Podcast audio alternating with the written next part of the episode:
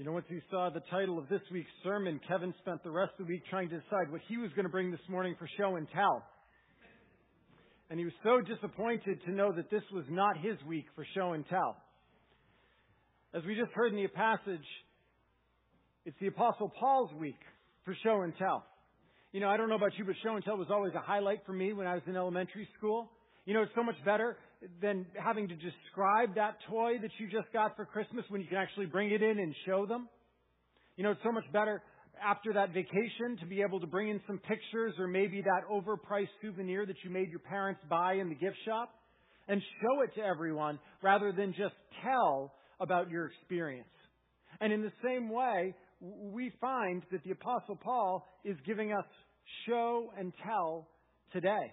Because as adults, show and tell is still very, very useful. You know, have you ever been explaining something to someone or trying to explain something, you can see that they're just not getting it. And so what do you say? Well, hold on. Let me show you. Let me show you. Because sometimes telling is not enough. We want to see it done. We want to see an application. We want to see, well, what does this look like? Because a picture is worth 1,000 words. And that's what the Apostle Paul is doing today. He's giving us a picture. He's showing us what he has just spent the last chapter or so telling us. You know, it started all the way back in chapter 1. In verse 27, Paul wrote and he said, "Only let your manner of life be worthy of the gospel of Christ." And so how do we live in a manner worthy of the gospel of Christ? Now, before we discuss that, I want to make sure you understand Paul correctly here. Paul is not saying, how do I make myself worthy of the gospel? How do I earn or merit salvation, becoming somehow worthy of salvation in God's eyes? Because, friends, the bad news is that none of us are worthy. None of us can merit or earn salvation. None of us are good enough. None of us will ever do enough. Salvation is by grace. It's a free gift that God made possible by the death and the resurrection of Jesus Christ. This is the gospel. This is the good news. And friends, if you've come here today, if you showed up here this morning and you've been trying to make yourself somehow worthy of salvation, somehow worthy in God's eyes, worthy of forgiveness, then hear the good news. The good news is that your religious labors can end, your burden can be lifted, your guilt can be taken away, because there's not anything. There's not anything at all that you have done or that you will do that will bring you salvation. It's only God's gift, the free gift that he gives us. The gospel, the good news is that salvation always goes to the unworthy. Do you hear that? The gospel, the good news is that salvation always goes to the unworthy and the undeserving. You know, there's that old hymn that we sometimes sing. It says, "Come ye weary, heavy laden, lost and ruined by the fall. If you tarry till you're better, you will never come at all." If you tarry, if you wait until you're better, until you're worthy, friends, you're never going to come because you're never going to be worthy. You're never going to be deserving, so come now. Come now, unworthy and undeserving people, and receive the free gift of forgiveness and new life offered by Jesus Christ, who died for our sins and on the third day rose again from death to restore our life. And if you've never received this gift as your own, don't tarry, don't wait until you're better or feel like you've made yourself more worthy or deserving. Come now. I hope that after service you'd talk to me or talk to the prayer team who will be up front after service and receive the gift of new life that Jesus offers. Friends, if you're here today and you haven't, what stops you from coming now? Paul, when he says, "Let your manner of life be worthy of the gospel," he's not talking about making ourselves worthy. He's saying, you freely received the good news. You freely received, without earning or deserving, the gospel. Now live in a manner worthy of that gospel. Live in a way that demonstrates the truth of that gospel in your life, that reflects the reality of it to this world, that makes evident the glory of it to everybody who looks at you. Or as we spent the last 2 weeks discussing, as Paul says, work out your own salvation with fear and trembling, for it's God who works in you. As we talked about the last 2 weeks, we can't work for, work in, or work up our own salvation. But with God at work in us, we can work out what grace worked in. We can work out what grace has worked in. Salvation is a gift given and put in us, unworthy people, by the goodness of God. But the Christian life is working out what grace has worked in.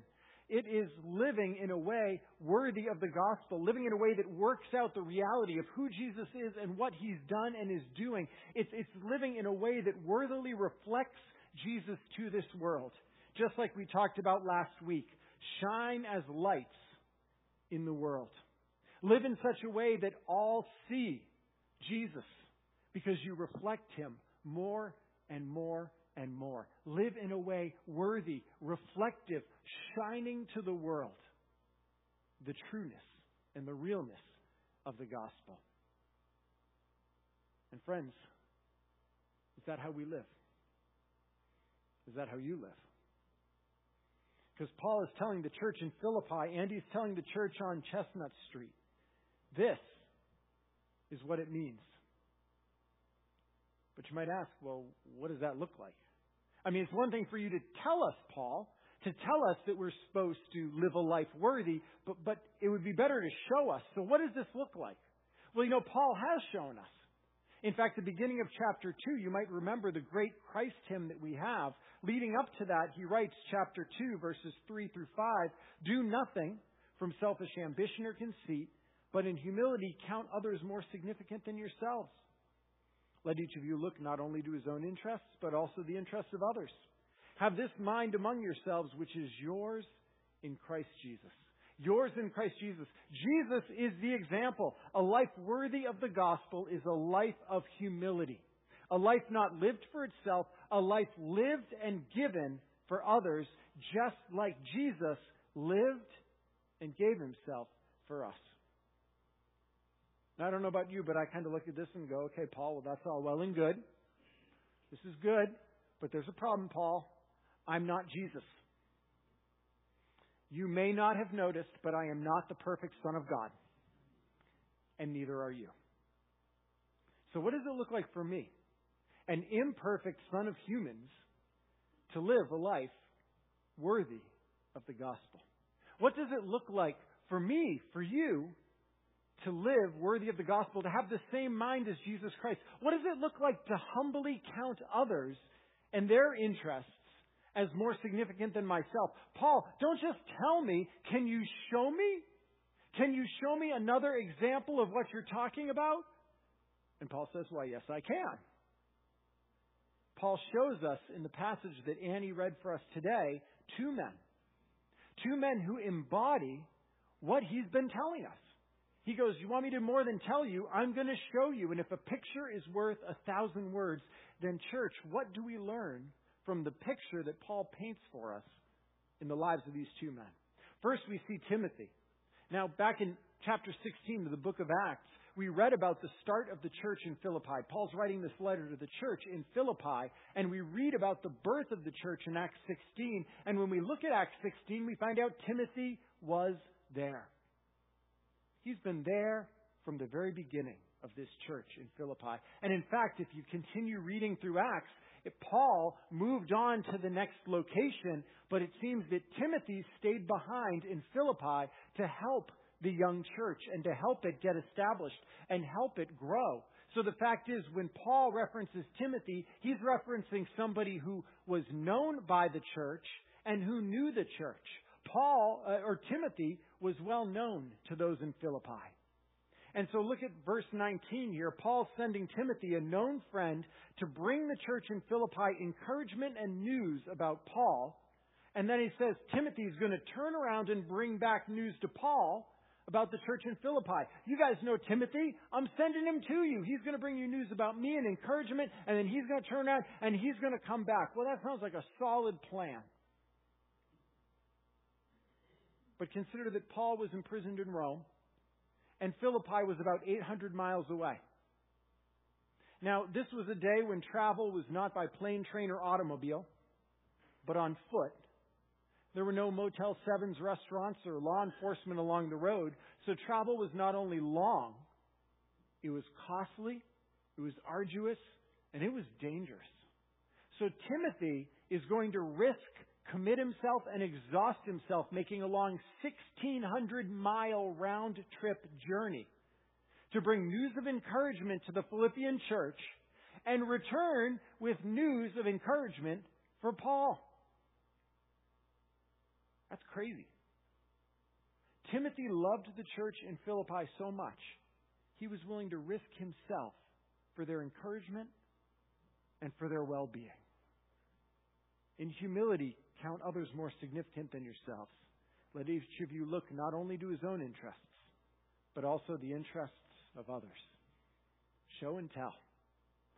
Paul says, this is why I'm sending Timothy. Look at verses 20 and 21. He says, I have no one like him who will be genuinely concerned for your welfare, for they all seek their own interests, not those of Christ Jesus.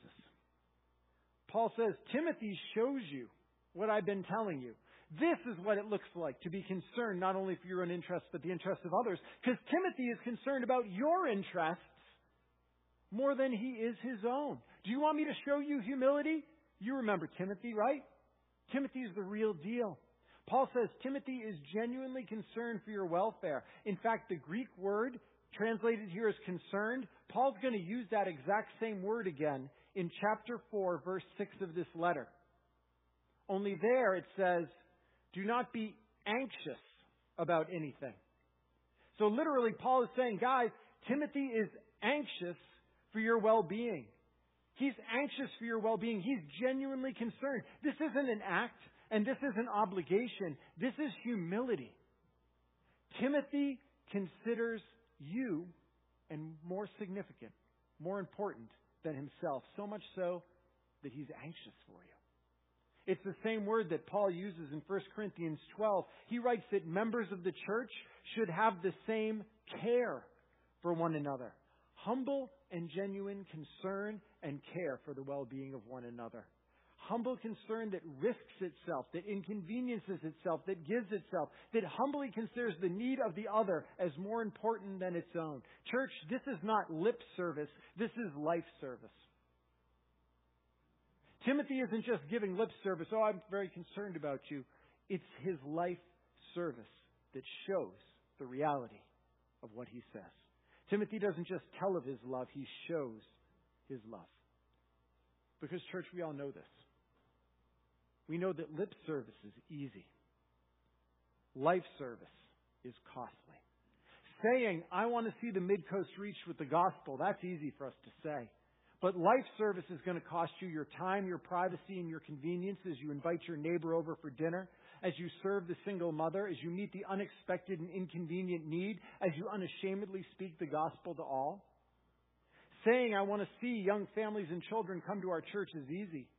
Life service will cost you your time, convenience, and comfort as you serve in nursery or in children's church and as you make room for the restless little children in the sanctuary.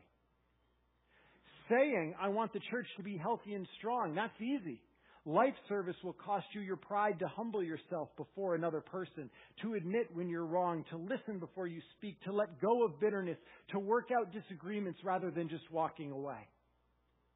Saying, I want my marriage to thrive, that's easy. But life service is going to cost you your pride as you count your husband's needs as more important than your own, as you sacrifice your desires to serve your wife's desires, as you seek to give more than you receive, as you commit to forgive even when he doesn't deserve it, as you decide to listen even when you think what she's saying is not that important. Lip service is easy. Life service is costly. And Timothy's life service shows what genuine humility looks like. And Paul says, hey, this is what I've been telling you about. Friends, could Paul hold up your life? He holds up Timothy's life. Could he hold up your life as such an example of humility, the way that he holds up Timothy right now? But Paul's not done with his show and tell. Having put forward Timothy as an example of humility that counts others as more important than itself, he now turns to Epaphroditus. Now, the church in Philippi had actually sent Epaphroditus to Paul. They sent him to Paul with a gift for him while he was languishing in prison. Because again, like we said, in that time, if you were in prison, they weren't providing you 3 square meals a day. You were dependent upon family and friends to bring you what you needed while you were imprisoned. And all the way, 800 miles away, the church in Philippi hears that he's in prison, takes up a collection, and sends Epaphroditus and presumably other companions to bring that gift to Paul. However, we find in this passage that at some point on the journey, Epaphroditus became ill, really ill, near to death. And remember, in that day and age, they didn't have the medical facilities and the treatments that we have available to us today. So if somebody in that day was close to death, there was a good chance that they were not going to be making a U-turn. They were probably not coming back. So when one of his companions likely returned to Philippi with word that Epaphroditus was sick near to death, it grieved the church in Philippi because the church in Philippi probably assumed, we've lost him. There's not much hope for him. And they were grieved, thinking that their beloved Epaphroditus had likely died. And Paul writes, though, that God showed Epaphroditus mercy and healed him. And more than that, Paul says, this was a mercy to me too, because his love for Epaphroditus was so great that that death would have been a great personal grief to Paul as well. The problem is, this was the era before instant communication, so Epaphroditus couldn't just update his Facebook status, feeling better. He couldn't tweet, text, or telephone. So no one in Philippi knows of God's merciful and miraculous healing. And those back in Philippi, they worry and they pray and they languish under the belief that their beloved Epaphroditus is likely dead. And that bothered Epaphroditus horribly. Look at verse 26. It says, he's been longing for you all and has been distressed because you heard he was ill. Friends, it seems that Epaphroditus was more distressed about the Philippian church than he was about his own health. Because each of you should look not to his own interests, but also the interests of others. You know, when I was in college, I worked part-time with a church. I was a youth pastor at a church about a half an hour from campus. And when I began working there, there was a single mother to one of the junior high boys in the group. Her name was Lynn. And Lynn was a wonderful woman, always so loving and giving. But what stands out to me most as I think about Lynn is near the end of my time there at the church, Lynn became very ill with a reoccurrence of breast cancer. And I remember visiting her, and she was lying in the hospital weak. She'd lost her vision because of the treatments, and she was there in a hospital bed. My intention in going and visiting her was to go and to give her encouragement and to pray for her. But you know what? It was only a few minutes after I'd arrived and exchanged some pleasantries, and I found that I was sitting there telling her all about myself. Because she kept asking me questions. And they weren't just surface questions, like she genuinely wanted to know what was going on in my life and how I was doing. She was genuinely more concerned about me than she was about her own illness.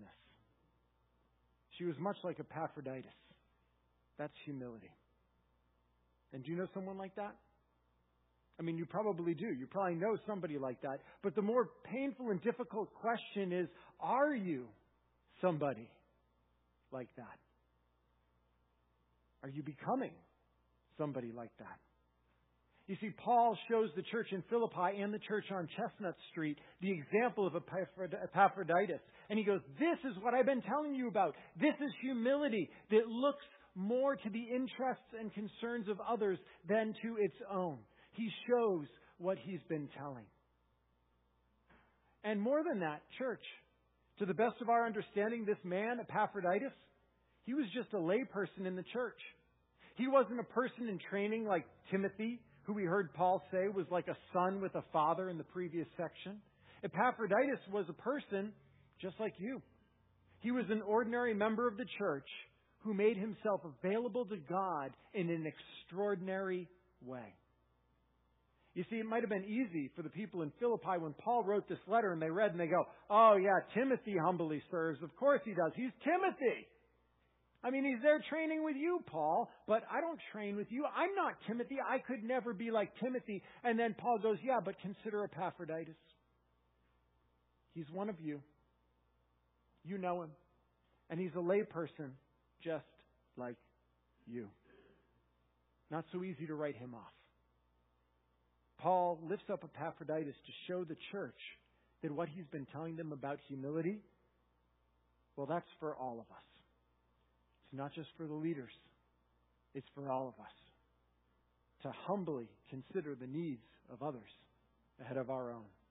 Because, friends, humble service for the cause of Christ is not just for the professionals, but for all the people. The extraordinary call that we hear to humility is for every ordinary Christian.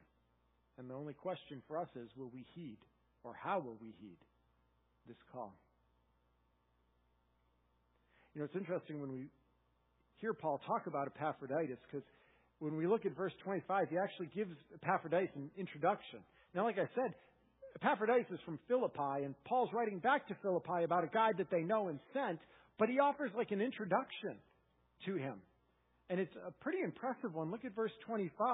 Paul says, I thought it necessary to send you Epaphroditus, my brother and fellow worker and fellow soldier and your messenger and minister to my need. Paul introduces Epaphroditus with 5 titles. 3 of them in relationship to Paul and 2 in relationship to the church at Philippi. Paul says, Epaphroditus, this guy, he's my brother, my fellow worker, my fellow soldier. And this is encouraging. It's encouraging because Paul makes no distinction between himself, Timothy, or Epaphroditus. He says, we're all brothers, we're all workers, we're all soldiers. I might be an apostle, Timothy might be my protege, but we're all part of the same family, we're all doing the same work, and we're all in the same fight together. Because humility understands that it's about we more than about me. It's about we more than about me. Church, we are in this together. The church is not and cannot simply be a group of individuals who happen to come together at the same time and the same place. We can't be a bunch of individuals who happen to be going the same direction. Paul says, no, we're brothers and sisters and co-laborers and soldiers. Life is difficult. The work is hard. The battle's dangerous. So in humility, if we're going to stand, we stand together. Over 20 years ago, there were 3 prominent Christian songwriters who came together, Wes King, Phil Keggy, and Scott Dente. And they wrote a musical collaboration called Watch My Back. And it simply expresses, God knows that life is war, and if you live at all, you're going to do battle.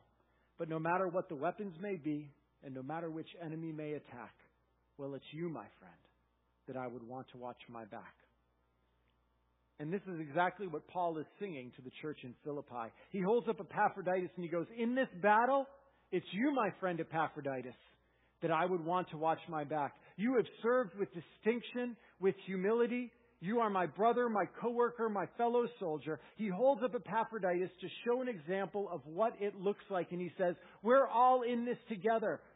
I want a guy like Epaphroditus to cover my back. And I'm sending him back to you to cover your back. Friends, is this the kind of thing that your fellow church members would say about you? This is the type of person who has and who I want to watch my back.